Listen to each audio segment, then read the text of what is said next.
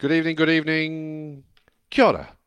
So glad to be with you on what is a Feijoa infused edition of Wednesday Night with Nige. Um, got plenty of great sporting subjects for us to talk about. Why is it Feijoa infused? Uh, it's because my wife has been preparing Feijoa jelly.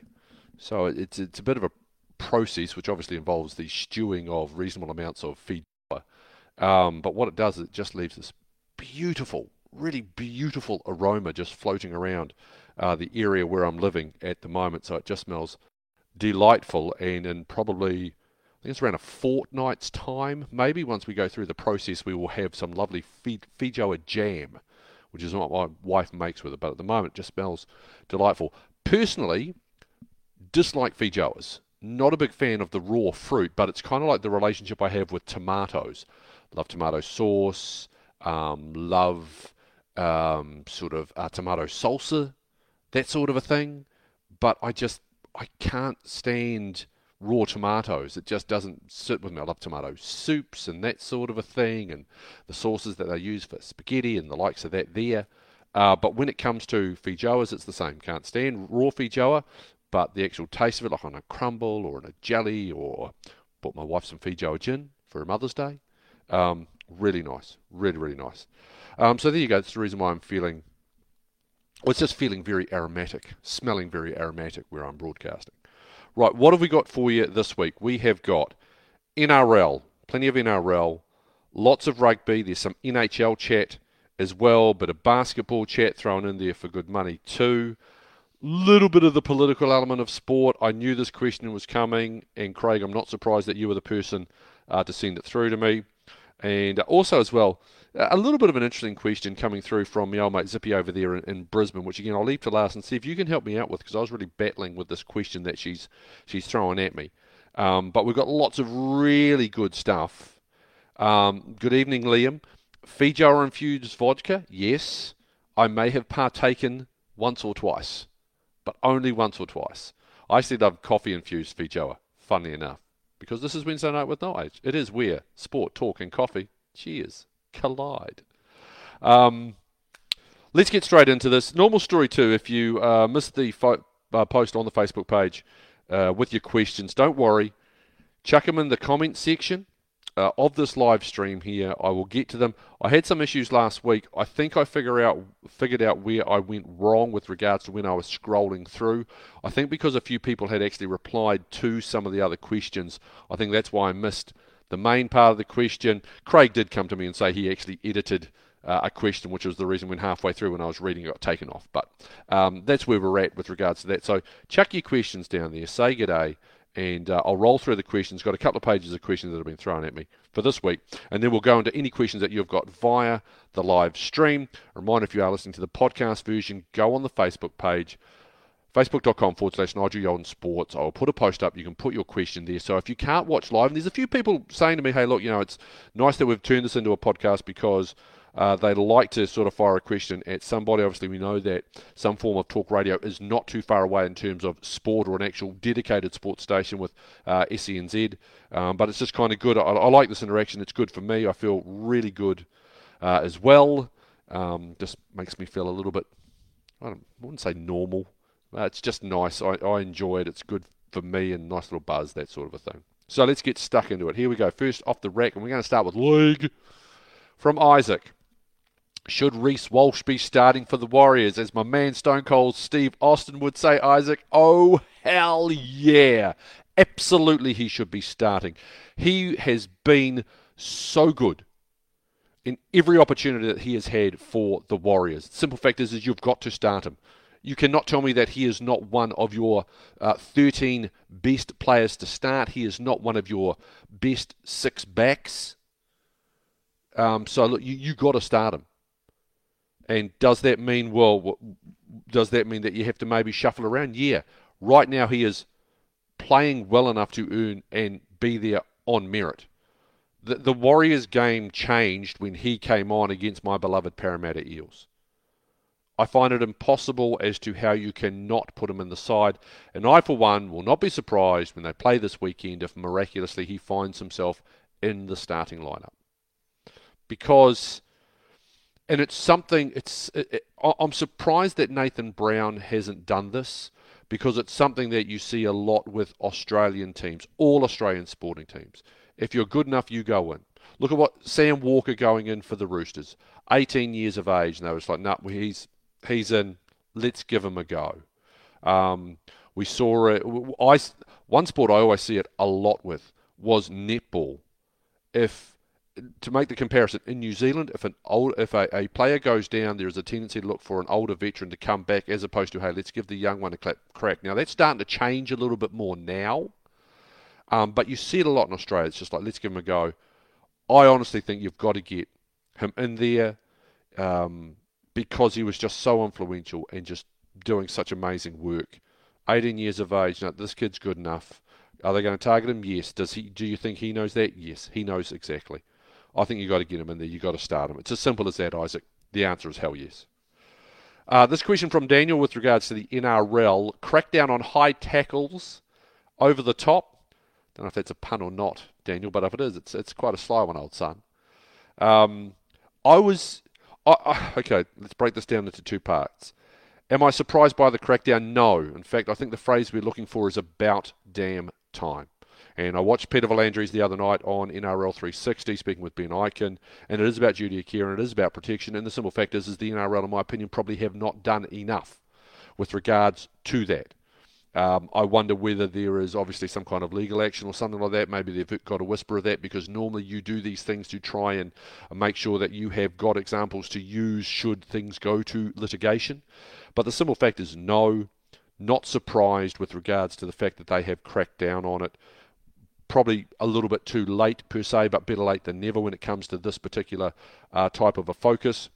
The big thing for me was the timing. I was very surprised that they did it during Magic Round. Um, that's where I was a little bit perplexed. Um, but but no, you've got to. In, in sports like this, the high contact sports are doing this because of that, that reason I mentioned. And I know it's a boring one because I've mentioned it before, but they're, they're worried about the lawyers. They're worried about people come and say, hey, you had a duty of care. You, you didn't do it well enough for us. And so, you know, we're going to have a go at you. So you've got to be smart. It's the reason, I've been saying this with regards to rugby, why you people, oh, the game's going soft. No, the game isn't going soft. The game is harder, faster, played by more finely honed athletes than ever before. That is the reason why the governing bodies want to protect themselves because it's not getting softer, it is getting harder and harder and harder as the technology allows these athletes to get, you know, the, the last inch of performance out of each fiber of their body. So that is the reason why. So, no, not surprised at the crackdown, perplexed by the timing, given that the magic round is, you know, this big, th- you know, generally this really big thing. Obviously, you get everybody in the one spot, so that's what confused me more than anything. Lovely to hear from you, though, Daniel, as always, my friend. Matt, here's our Oregon Bureau Chief checking in with Tonga, Fiji, and Samoa coming in July. How good, by the way. You know, the Pacific Island nations in here. Giddy up. This is going to be so much fun. Wouldn't it benefit all if the Māori All Blacks played more than just Samoa? Shouldn't they be playing three games as well? Minimum play Tonga. Um, the reason why, Matt, is because the game against Tonga for the All Blacks, or, or, the Tonga's game against the All Blacks and Samoa's game against the Māori All Blacks is essentially a warm up for those two teams because they've got a two game home and well, not really a home and away, but a two game because they're both away from home. It's a two game Rugby World Cup qualifying series which is going to be played on the same weekends as New Zealand plays Fiji. So there is no avenue there for the Māori All Blacks to play unless they bring another team in. So it's good because it means the Māori All Blacks get that game, and they normally they don't often get a game at this time of the year. Um, but that is the reason why it's a World Rugby window thing. I think it's great that they're going to play that particular game. Um, but yeah, that's the reason why Samoa and Tonga they, they, they go head to head over two weeks, winner through to Rugby World Cup 2023. That's the reason why with regards to that one there. Um, he then goes on to ask any rumours or rumblings in particular on the Rugby Championship? or any rumours of the ABs playing the USA in Vegas October 23rd. Now, remember, Matt is over, over there in the States at the moment. I've heard a lot of rumours, Matt, but the simple fact is, is it's just that. It's rumours. Um, obviously, the big thing is with regards to COVID and COVID responses and um, general overall health and well-being in that, but those particular parts of the world. Um, so no, just rumours only, nothing definitive with regards to that, um, with regards to the rugby championship. So from I think they are looking to try and get it back in its, I guess it's more traditional window that that August September uh, sort of spot. Um, and then he continues. Lakers from the seventh seed. Nice of those cowards in Denver and across the water tank to avoid the champs. Hope Portland and Dallas take them out. Uh, look, with regards to the Lakers, this is a great way to just get stuck into this. If you're the Lakers, okay, well, look, just in general, let, us play this. What is the worst case scenario for any team if you are playing a one game elimination scenario? Who's who are the who are the teams you don't want to play? There's two of them. One is the Golden State Warriors, led by a dude who can just light you up and Steph Curry. The other one is the Portland Trailblazers, led by a dude who can just light you up on a night on his own, Dame Lillard. Those are the two teams you do not want to play. The Lakers will be nervous. The Lakers have every right to be nervous because Golden State with Steph Curry, my man Draymond Green. I love Draymond. Draymond is the, the, the shining example that you don't have to put up buckets and buckets and buckets to be so influential on his team. I rate the guy. I, I think he's an amazing basketball talent.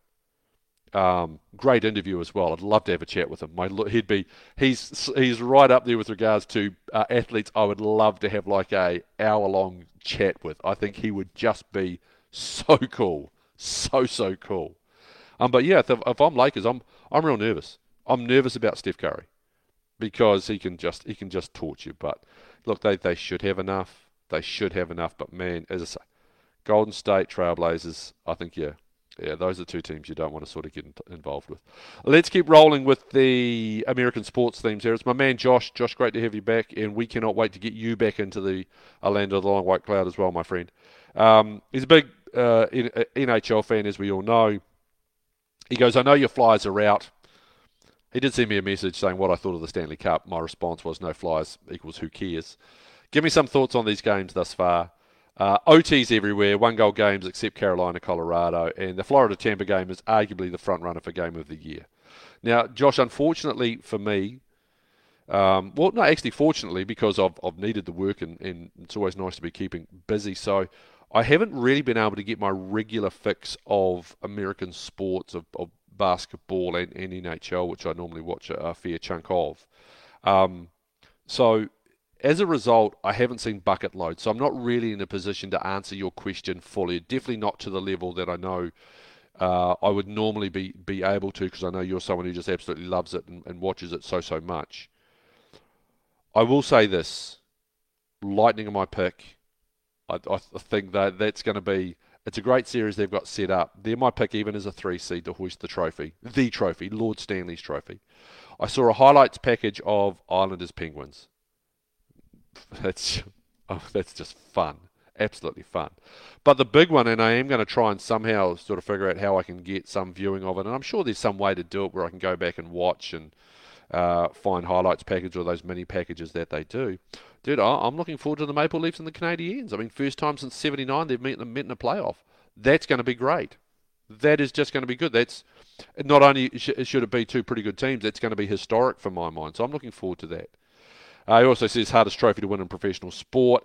Here in Pittsburgh, because he's based in Pittsburgh, arena to 50% capacity, slowly getting back to normal, if we can call it that. And that is, I guess, the, the thing now. Is it normal? Well, it's what life is right now, mate. Um, hope so. all is well, thank you, my friend, and we can't wait to get you back here as well. From DG, uh, thoughts on the first round of Trans Tasman Super Rugby?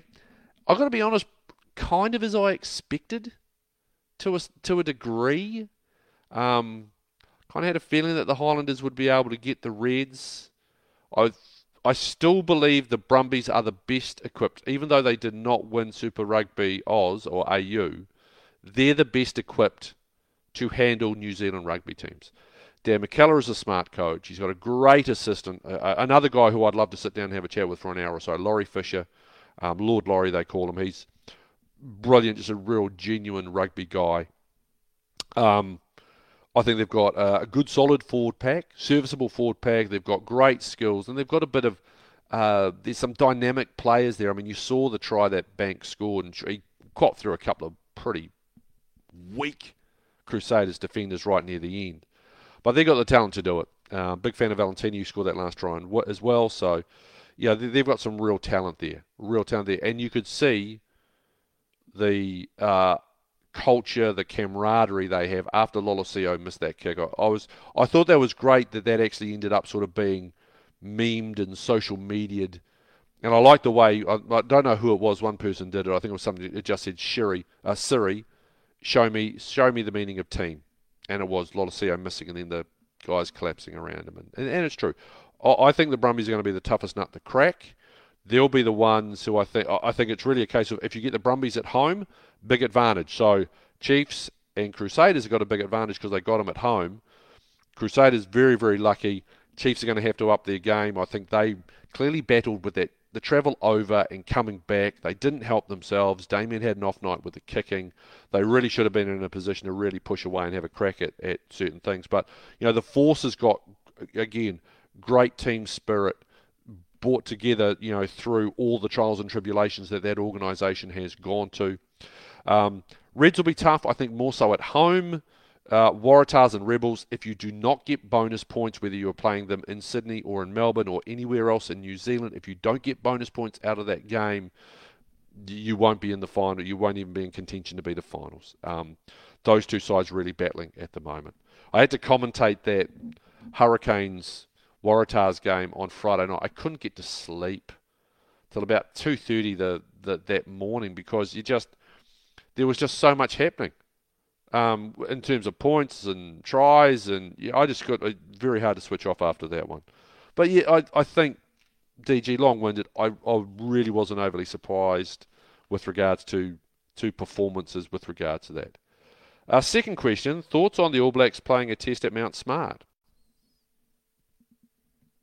Makes sense.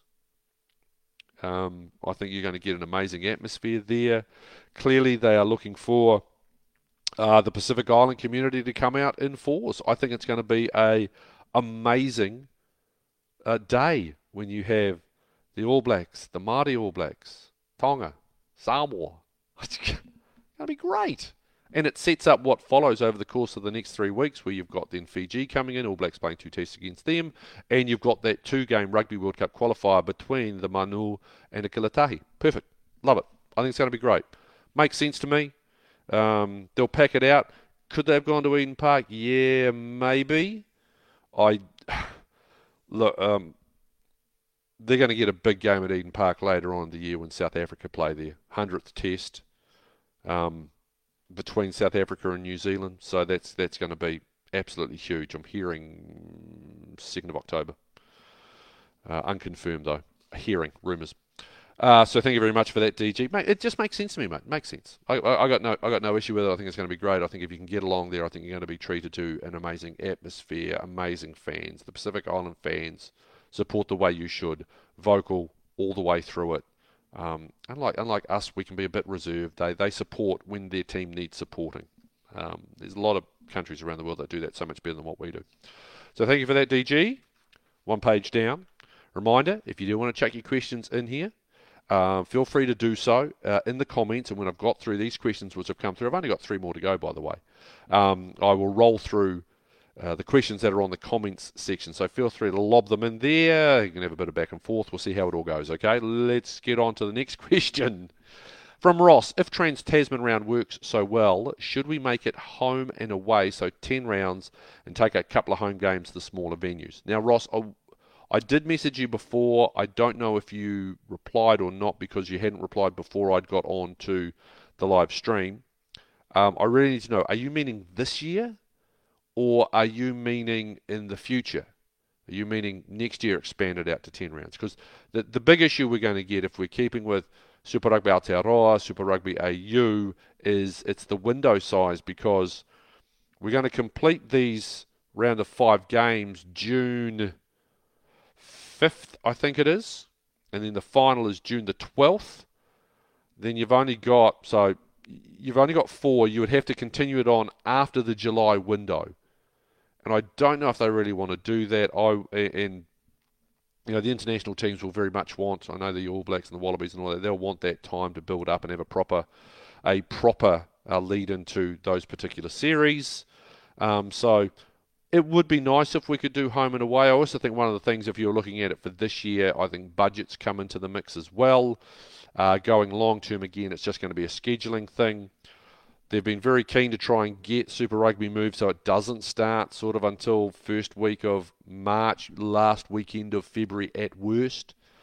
Um, but if you then expanded it out, uh, I think that that would probably then you've got to stop and do start impinging, and it all depends what's happening with regards to rugby championship and how that works. So my immediate reaction is no, not at the moment. If you're thinking this year, no. If you're thinking next year, maybe. But I would, I would, I just don't like the idea of you do a competition then you stop and you go away play internationals then you come back and. I, I just like it to be nice and seamless and flowy. I, I like the way it is for the moment, so let's just see how it rolls eventually. I I still like the idea of you just play Super Rugby AU, Super Rugby Aotearoa, get all these other comps done. Let's head for a World Club Championship and play that um, just prior to the international window. But that's me. Uh, Craig. Oh, Craig. You love asking me the good questions. I need a coffee hit before I answer this one. Stand by. Hang on, just one moment. Mm. That's good. Uh, salted caramel. Didn't realize you could get salted caramel coffee. Works massively I was actually looking before too. Uh, Good George, who's a brewer here in, in Hamilton, they have just put out. They so they do an espresso martini. They've now done a salted caramel espresso martini. So I'll have to go and see if I can find some extra pingers to go give that a crack because that sounds just lovely, lovely. From Craig, your thoughts on the situation between New Zealand Rugby, Silver Lake, and the Players Association slash Forsyth Barr. Okay, let's take a big breath and which is what a lot of people actually need to do, I might add as well, on both sides, but more so on the NZR side than anywhere else. Let's take a big deep breath. One, New Zealand rugby needs a cash injection, a significant cash injection, if it wants to maintain its place on the world stage. So that for me is uh, whether people want to hear that or not, they're going to have to find funds from somewhere in order to be able to continue at the level that they would like to. So that's just a they've got to do it. If you want to take the women's game professional, which it, it needs to be done, we can't have what we had with Super Rugby uh, Wahine, that, that one-off game. You, you can't have those athletes basically doing it for nothing.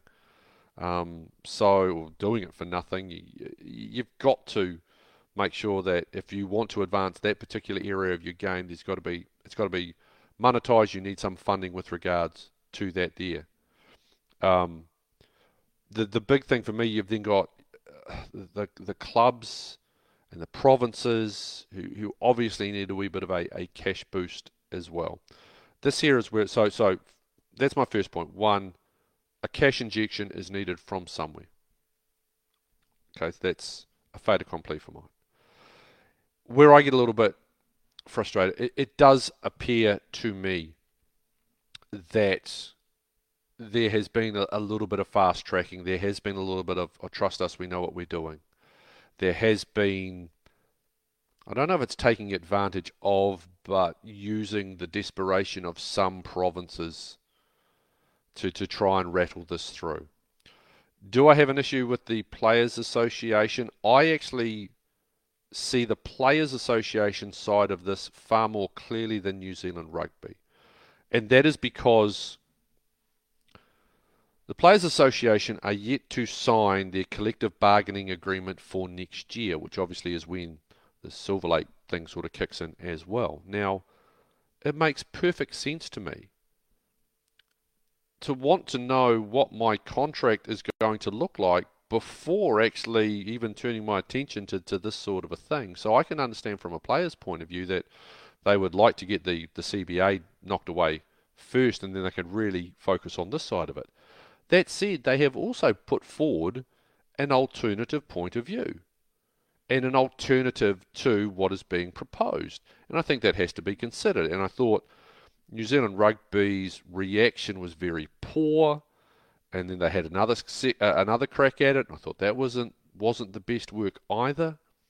And it, it just seems like a, a lot of confusion and a lot of unnecessary stress being created on all parties when all everyone actually needs to do is, as I did to start this, take a deep breath, have a look, get in a room and have meaningful dialogue. Not just the stuff that you then go running to the media for. And that's that's part of the issue as well. Both of these organisations are very good at knowing how to utilise the media for their advantage. They've got to sit down, they've got to say, right, let's sit here, let's have a chat, and no one's going to say anything outside of this room.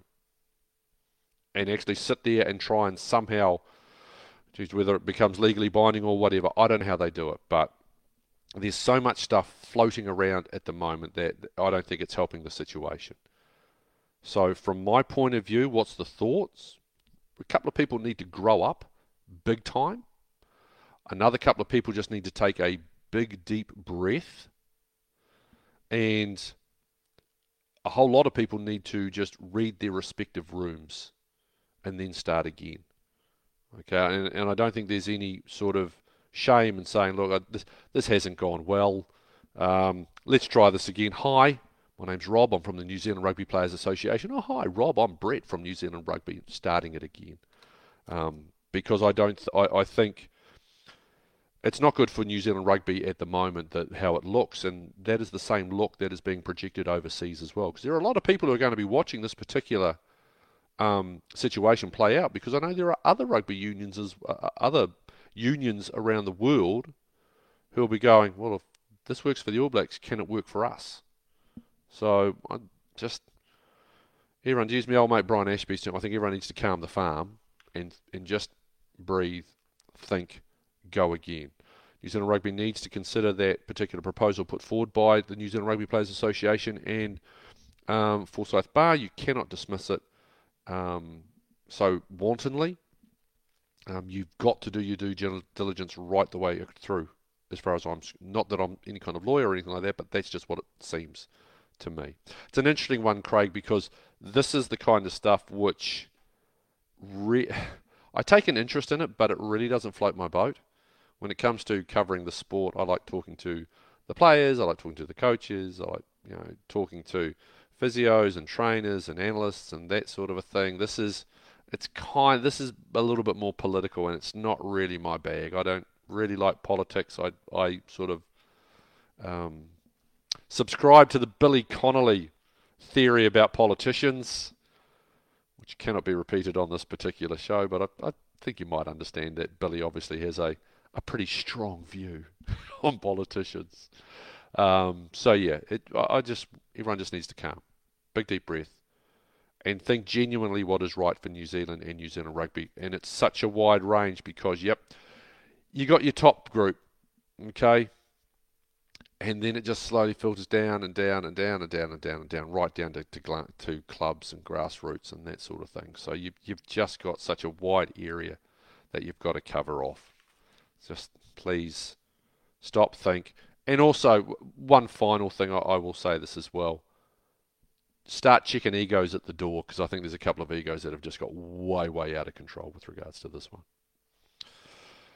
Right, I hope I answered that one reasonably well for you, Craig. By the way, just we were we were before I, I move on to Zippy's question. By the way, we we were talking about this at Chiefs training, and when I say we, um, the outstanding Ollie Ritchie, uh, Aaron Goile from the Waikato Times, Steve Osborne from from Sky Sports. In terms of the biggest hospital passes ever caught, where do you reckon Mark Robinson's stands? CEO of New Zealand Rugby. Um, Steve Tew obviously departing post 2019. Robinson appears to have got. he's so he's got so he's playing at second five. He's outside of first five. He's taken on the line. He thought he saw something, totally misread it then he just stands there and freezes, and then his reaction is to just flick it onto his second five, and that's Robinson. And Robinson gets the ball, looks at it, looks up, and the best we could equate it to was he's got Jerome Kaino coming at him from his right, he's got Jerry Collins coming at him from his left, Schalk Burger's preparing to come over the top for clean-up duty, and Richie McCaw's charging in behind to pull for the ball. That's what it seems like to me for Mark Robinson, who's a really nice dude and a smart dude. But man, it just seems as though he's just got the hospital passes of all hospital passes in becoming the CEO of um, New Zealand Rugby. You know, that poor guy, poor guy. Right, our final question comes from old mate Zippy over there in, in Brisbane, and it seems as though each week I, we, we seem to stimulate her brain into action with regards to all these different topics. Um, so uh, Zippy starts out. Hello, Zippy, by the way. Lovely to, lovely to hear from you, my old mate. Um, so after our discussion last week about Docos, I rewatched Senna over the weekend, and something that struck out for me was him winning the 91 Brazilian Grand Prix and him passing out from shoulder cramps on the slowdown laps. Now, for for people maybe not familiar with that singular race in Senna's career, he was he was under amazing pressure. Uh, I think the gearbox went. It might have been like that. So he was basically he's having to force everything. He could still still change gears, but he was having to do it manually. So he was really throwing it in and da, da, da, that sort of a thing. And obviously that just you know really wore him down and great shot of him. He was trying lifting up the trophy. It looked a little dramatic, but he's like gets it to there. Then the crowd's like, oh, there's throws it up. Um, so anyway, as Zippy goes on, Senna was under immense pressure to win that race at home in Brazil. And it really made me think about when McCaw led the All Blacks to victory in 2011 with a broken foot, because they both physically put everything on the line to bring the success that they do. So my question, where else in sport have we seen a big win like that where an athlete is under immense pressure to win despite physical barriers? Now it's it's it's quite an interesting one for me because the only ones I could come up with, I don't really think the pressure was that immense. Not in the same way of a Brazilian sporting god still not having won in Brazil. Um, McCaw as the leader with a broken foot of a rugby mad country that has not won um, the trophy in, in 24 years. And, and I mean, with, with McCaw, again, part of a team as well. So I think it lessens it a little bit with regards to, to Senna. The only ones I could think of, and if you can throw some others at me, please feel free. We'll, we'll call them out during the, the comments. The obvious one that stood out to me because I'm a Utah Jazz fan is Jordan's flu game, game five against the Jazz, 97 finals, 38 points. Interesting story. Was it the flu? Was it food poisoning? Apparently, he ordered pizzas or something like that. They reckon there was something dodgy there. Um, Tiger in 2008, the US Open, that was the one where he was a broken leg, torn ACL, whatever it is, one in the playoff. Um, the only other one I could think of going in, again, Tiger individual. Tiger was always under pressure when he, whenever he went out to, to play a tournament. This one was a fascinating one for me. Just stood out. It's just like wow. So um, Shun Fujimoto helping Japan to win the team gymnastics gold medal at the 76 Olympics after breaking his kneecap. Comp- competed on the rings with the injury and ended up dislocating it when he landed.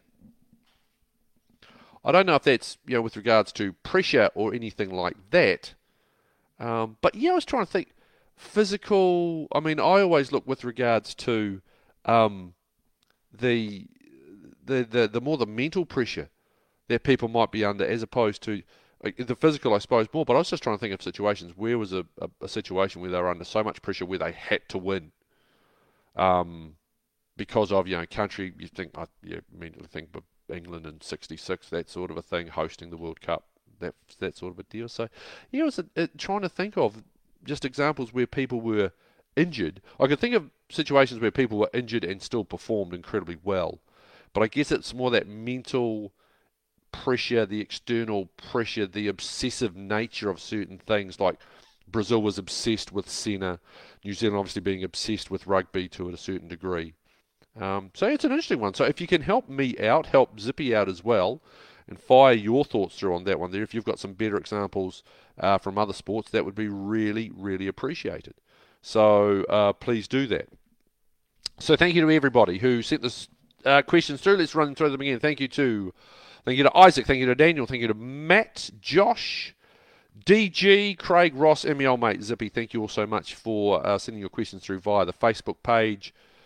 Uh, for those listening to the podcast, that is uh, Nigel Yalden Sports. That's facebook.com, Nigel uh, forward slash Nigel Yalden Sports. Right. Mm. Righty ho, let's have a, a, bit of a look through the questions here. Good evening, Nigel. Try Fijo vodka. Yes, Liam. Done so. Uh, from Kyron. And thank you very much, by the way, for um, uh, sending me through the pronunciation of your guide uh, of your name, please, Kyron. Really appreciate it. Evening, Nigel. Unsure if you caught up with it today, but our first ever meeting was held on the artificial track at Cambridge. I was uh, familiar with that.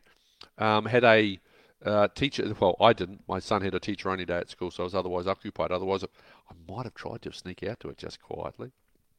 Uh, with another track being built in the South Island, uh, maybe another in Auckland, do you think the chance of high quality year long racing could have much impact on the industry? Look, it can't hurt, Corin. It really can't. And it's nice to see the synthetics. And like I watch a little bit, I, I, really enjoy watching Hong Kong racing, um, particularly at Sha Tin.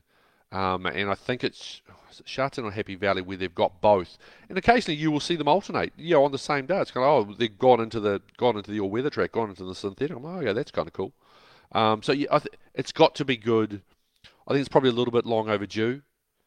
Um, so I, I do like that, and yes, you're right. If it does mean that there can obviously be uh, more racing, less impacted, particularly obviously if it really belts down, you know, I think it it could have a significant impact. Obviously, things are pretty challenging at the moment.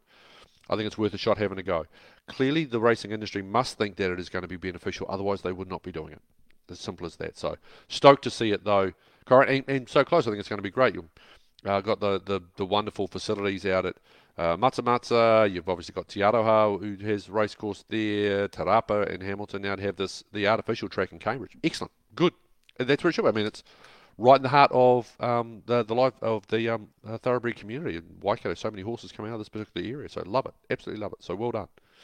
Uh, from Steve, are you going to be on Sen Sport? Um, I thank you for asking, Stephen. No, have have not been uh, contacted. They are mainly based in um, Auckland and Wellington. Obviously, I'm in Hamilton, so uh, I mean, if there was a job opportunity in either there, I, you know, probably would consider it. I know there's a few things coming up uh, at the moment, but um, yeah, you know, um, it, it, would be great. I'd love to be able to do what I'm doing here with you and actually hear voices coming back and have the conversation. And I know my mate uh, Craig, who gave me the the gear and that sort of thing to, to help with this, he's mentioned a little app as well that we might I might try at some point, um, so we can try and get that interaction going a little bit more. Um, so yeah, yeah, yeah, Elliot, thank you very much. Appreciated your question last week as well, my man. Uh, from Aiden, any chance your schedule will see you in Napier for the Hurricanes v Force a week on Friday? I am going to be commentating that for radio, but I will not be in Napier doing so, sadly. Um, I will be calling that for Gold AM. I will be doing that for, um, off screen, off tube as we they, they call it. Um, so yeah, looking forward to that there. That could be an interesting old go. But uh, no, mate, I, I, will not be down there. So our, our long-awaited coffee is going to have to wait.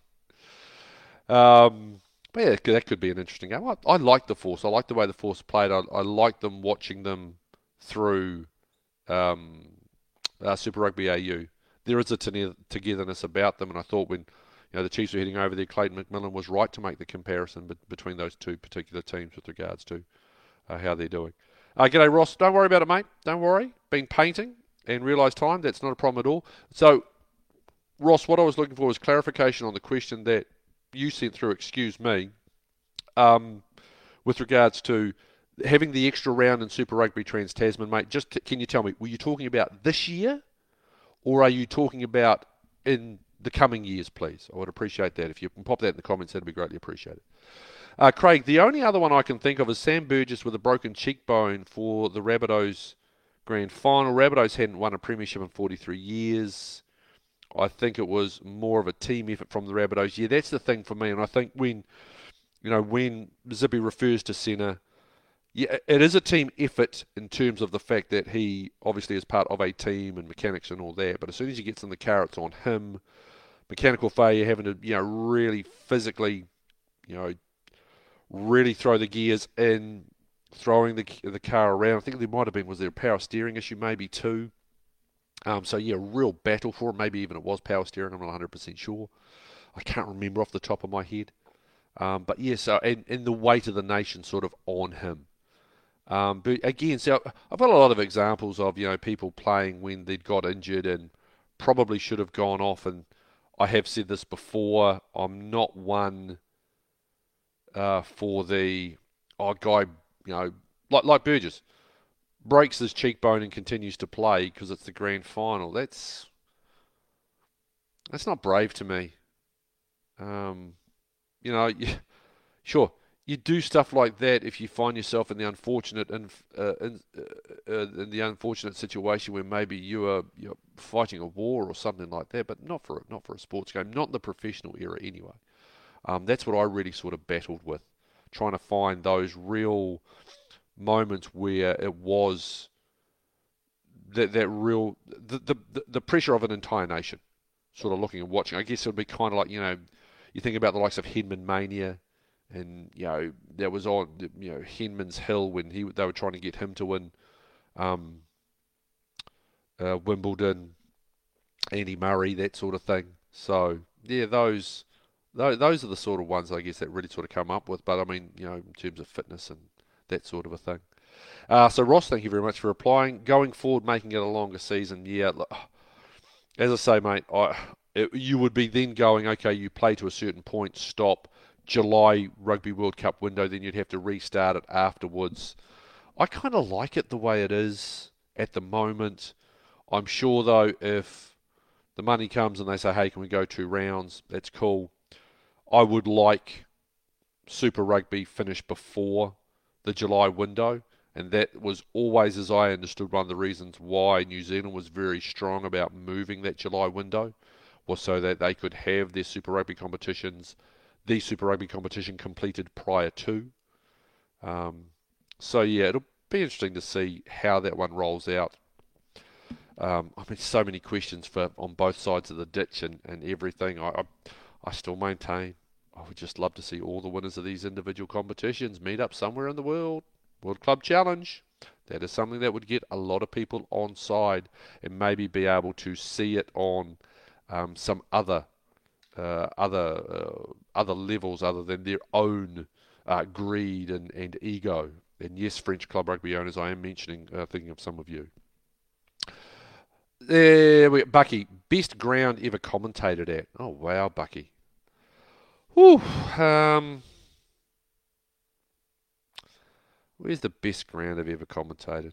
I mean, the great thing is they've every ground has its its its its own uniqueness, its own stories. You can go to places where there's amazing history, and I was very fortunate, obviously, during my time uh, covering the All Blacks to get to commentate, and the vast majority of the top rugby venues around the world. Very blessed for that. And then I got to go to some some other spots I never I never imagined I was going to be calling rugby games at Soldier Field in Chicago. Police, never, never in a million years. Um, calling a game at Croke Park. You know, that, that, you know that still blows my mind. That was that was awesome. Um, are just so many there's there's just little things about everything in terms of um, the grounds and the venues. But one of the best, look, I, have got to say it, and people hate this. One of the best places I was when at Twickenham 2012, when England was sticking it to the All Blacks, that atmosphere was humming, absolutely fizzing at the bung, um, and it was just extraordinary. Chicago when Ireland beat the All Blacks, brilliant. Amazing atmosphere from both sides, in both fan bases, I should say. Yeah, it's a tough one. It's a real tough one, Bucky. It's a real tough one. I'm sure it's probably Cook's Gardens and Wanganui, but I've never got to commentate there as of yet. Yeah, it's a great question. Um, best ground ever commentated at. There, there is something about Twickenham. You're out there um, in the open, so it's open broadcast terraces. The the the noise that just it just swirls around and washes over you. Um, the stadium in, in um, Cardiff is the same. That's that's another one. The the national anthem still still never won the Nisbo challenge, which was try not to shed a tear during the Welsh national anthem. Just it's just impossible, just impossible to do so. So it's a tough one. Um, I really enjoyed commentating Eden Park World Cup because again we were out in the open. We were amongst it when you know the semi-finals and the quarter-finals and the final, just extraordinary. You know, just uh, lovely. So I think it's probably those ones where maybe you're sort of out in the open and you're sort of amongst it to a certain degree. Uh, Ross, going forward, okay, so going forward, making long, yeah, no, yeah, I just I don't know. I, I still think you'll find there'll be some pushback from the players trying to shorten the season uh, a little bit. Because as you look at it now, so what they've played eight games of Super Rugby Aotearoa, they're going to play another five of Trans Tasman, so that's 13. If you make the final, 14. If you make the final, both will be 15 games in total. So, yeah, I have a funny feeling that's probably around the number that they actually are looking for. Um, one round means one loss or even no losses, and you still miss out on the final. Yep, yeah, it does. It's the reason why we've heard so much, Ross, people talk about the bonus points. And even Nick White, when we spoke to him the other day at a Chiefs, Chiefs training session, talking about how important bonus points were going to be. Um, and how it will sort of maybe, from their point of view, remembering that the, the Chiefs were a team who often took the points. You know, in their, in their nine games, if you include the final, they only outscored in terms of tries one team. That was the Hurricanes when they won in round five around four, and they beat them. They scored five tries to four. The following week, they scored two tries, and the Blues scored two tries. Every other game, they were outscored in terms of tries. The opposition always scored more tries than them, even in their victories. Um, so that meant, yeah, I'm probably going to have to change a little bit. Uh, BC, I've got questions coming through, old son. I can see that question here. Nigel, are my questions coming through to the live feed? I can see that one. I might have to pop back up, make sure I haven't missed anything. But fire them through again. I've definitely got that particular comment that you have put there, my good friend. Um, so feel free to flick on, uh, flick those questions through, BC. As I say, I just can't see any other ones at the moment, but they have been sort of popping up on a regular basis. So hopefully everything's all hunky dory there. Uh, so keep the questions coming through uh, with regards to um, any sporting subject that you want. I will lurk around because I know what happened last week. Brendan sort of flicked a, a message through to me, and for some reason, again, there was questions sort of just flopping up. Nick, just either they were there, then they weren't there, and I'm thinking, oh, geez, have I done something wrong, or what the guts is? I'm not 100% sure. Um, just keep rolling on through here.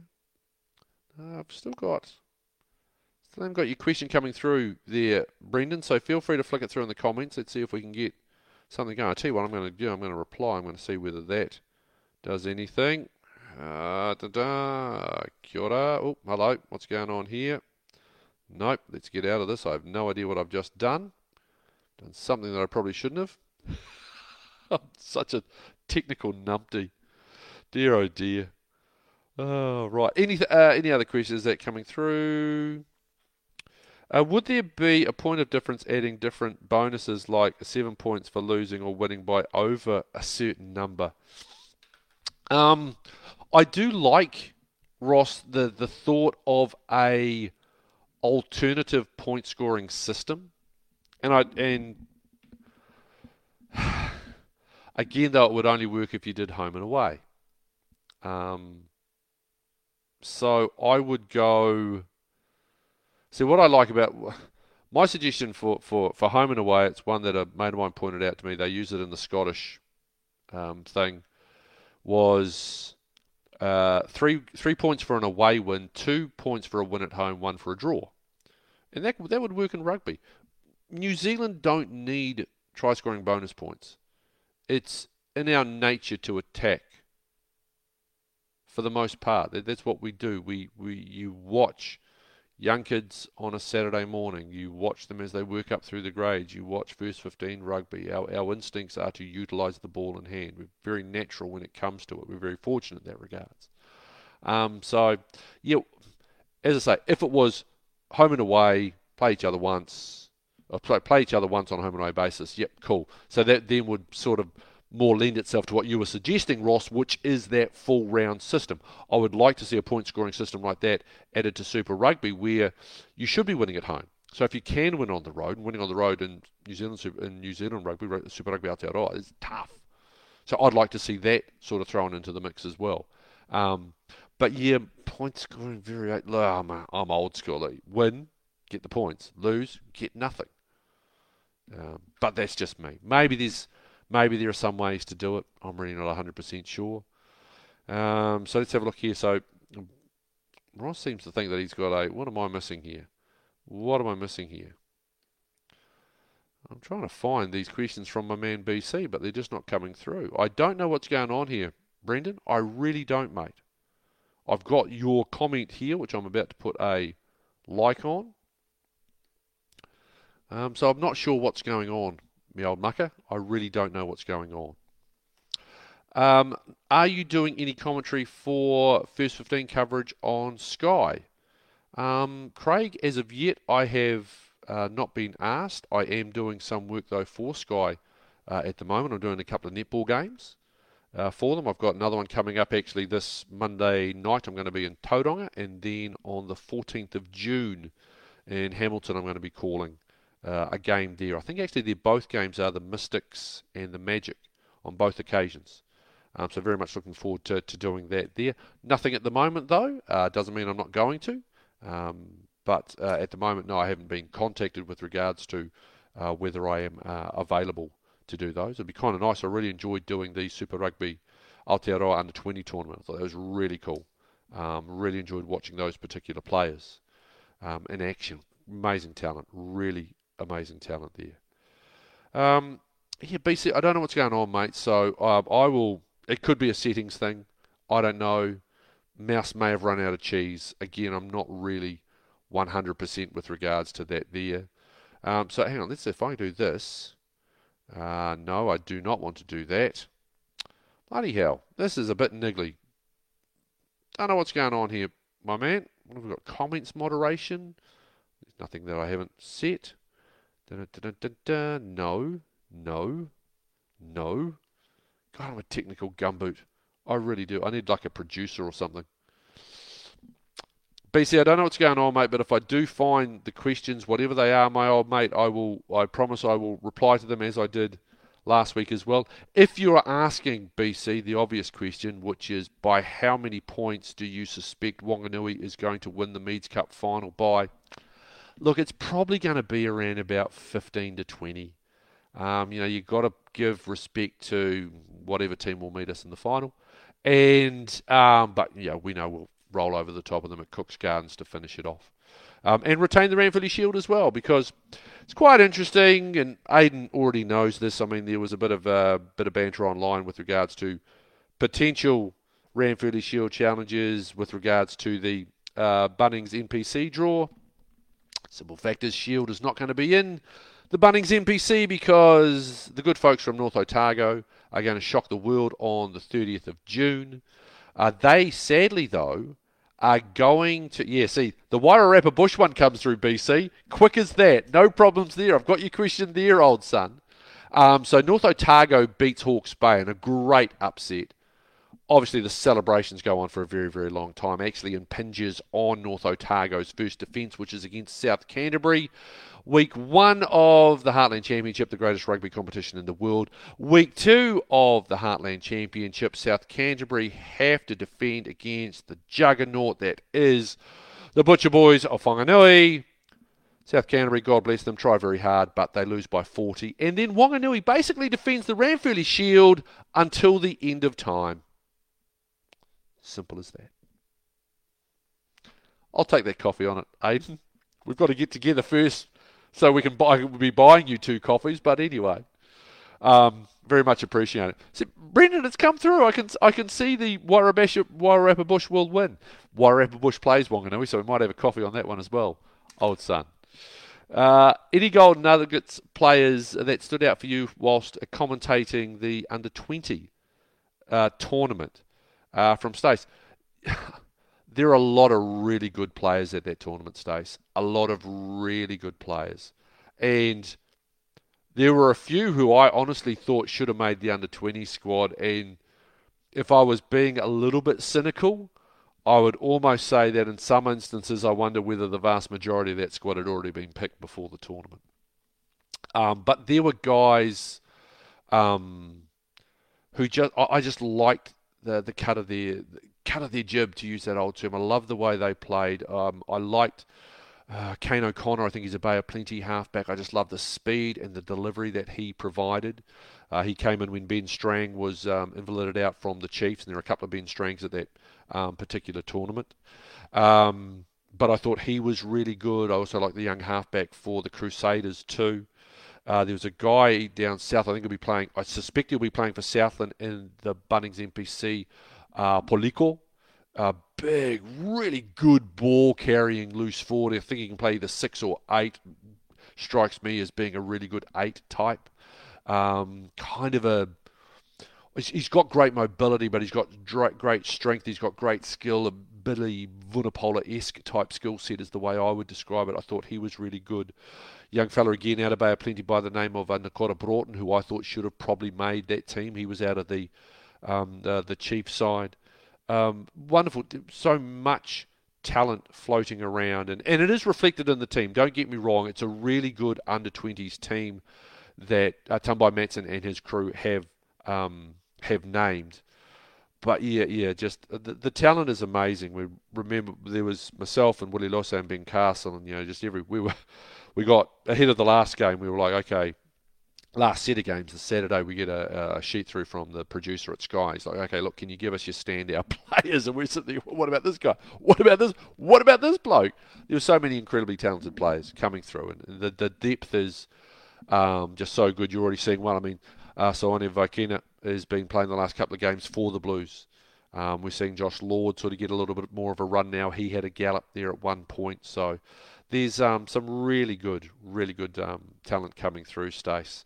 Uh, but yeah, couple the the ones it's interesting. It, it we saw it with um, blinds uh, with open side flankers. That you call it the McCaw effect. You know, you're seeing the Aaron Smith effect starting to come through in terms of halfbacks Yes, there are still some halfbacks who rely a little bit more on their size and physicality at this particular level, but there's a bunch of young kids who are just quick to the breakdown, great delivery, really good with their, their box kicking, the little tops kicks. They've got all of that stuff there, great at reading, great scramble, um, really, really gutsy for their size. The, the one for me, yeah, yeah, as I say, that, that's the one position where you just sit there and just like, there's some great halfback coming through, great talent coming through, and I put it all down to I, I put it a lot down to Aaron Smith. I really do. When you have someone who plays the way he plays, and Aaron Smith's just been lights out. Man, he's playing some seriously good code at the moment. Um, I think there is that flow on effect.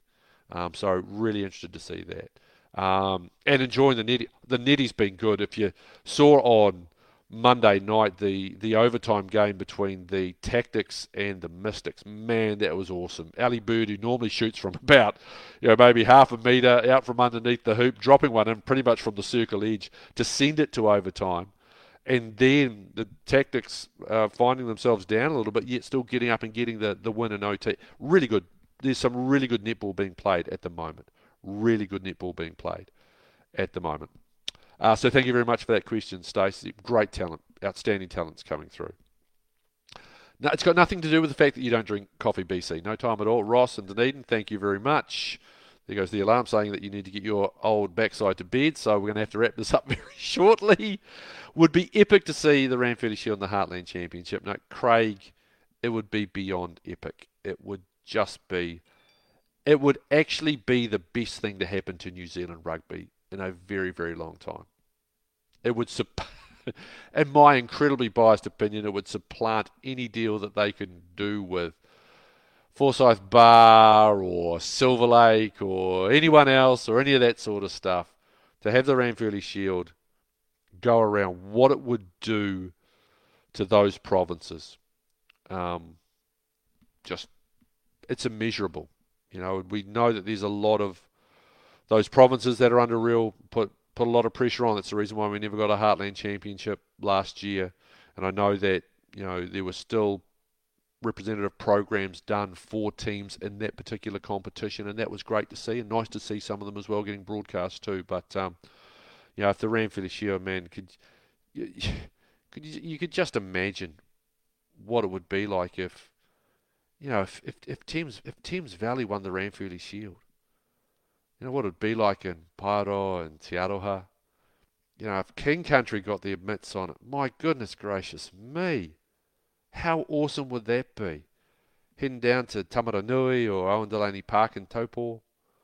Uh, take it down to the deep south. If you know North Otago, come on North Otago, do the job for us. Do it for us. Bring it to hashtag. Bring it to the heartland, please. That would be absolutely amazing. It would be so good. Um, and yeah, it, obviously New Zealand Rugby would have to figure out a way to get it back up in there because obviously it's quite a significant thing for them there. But man, it'd be it'd be great. I would love to see that piece of that that wonderful bit of silverware go into the Heartland Championship, throw it in with the Hanan Shield that they play for down south. That'd be cool. Very cool indeed. Uh, Aiden just saying, news just in, 16,500 allowed to watch the Lions versus Japan at Murrayfield. Well, that's now that's that's good news on two fronts. One, it's nice that obviously, you know, people up in that part of the world are going to be able to go and watch games.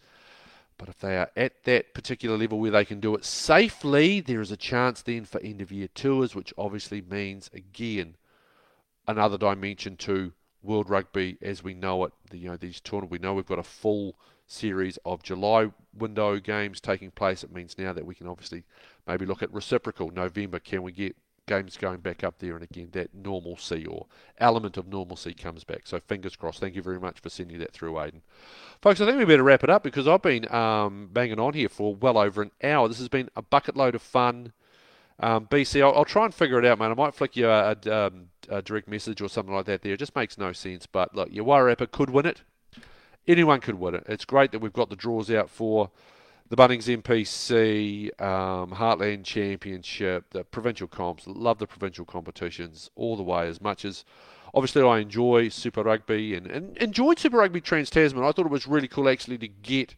There was something nice about seeing the Aussie teams over here. I'm looking forward to commentating the Brumbies and the Chiefs on on Saturday night. Um, you know, it, it is a close relationship, and it's one that was really nice. I really enjoyed watching it. It was just good to see, good to see the teams back. And I thought overall, I think it was reflected too because in terms of you know, social media and that sort of thing, I think it showed a lot. You saw it in the stands and the games on both sides of the Tasman. I also think you saw it reflected as well on social media, which is now a little bit of a barometer in that regard too. So um, thank you to everyone for the questions that you've sent through via the live comments. Thank you to those people that sent through the questions via the Facebook post. We will have the podcast up uh, ASAP. For those of you listening to the podcast, if you do want to get involved, facebook.com forward slash Nigel Yalden Sports. Send me your question. I'll make sure it gets added to the list of questions for Wednesday night with Nigel. Thank you so much for your company. Uh, looking forward to doing this all again next Wednesday. Another busy, busy weekend of sports. So if anything sort of piques your interest, make sure make a note of it flick it through to me. We're going to have a good old chinwag about it next Wednesday night. Go well.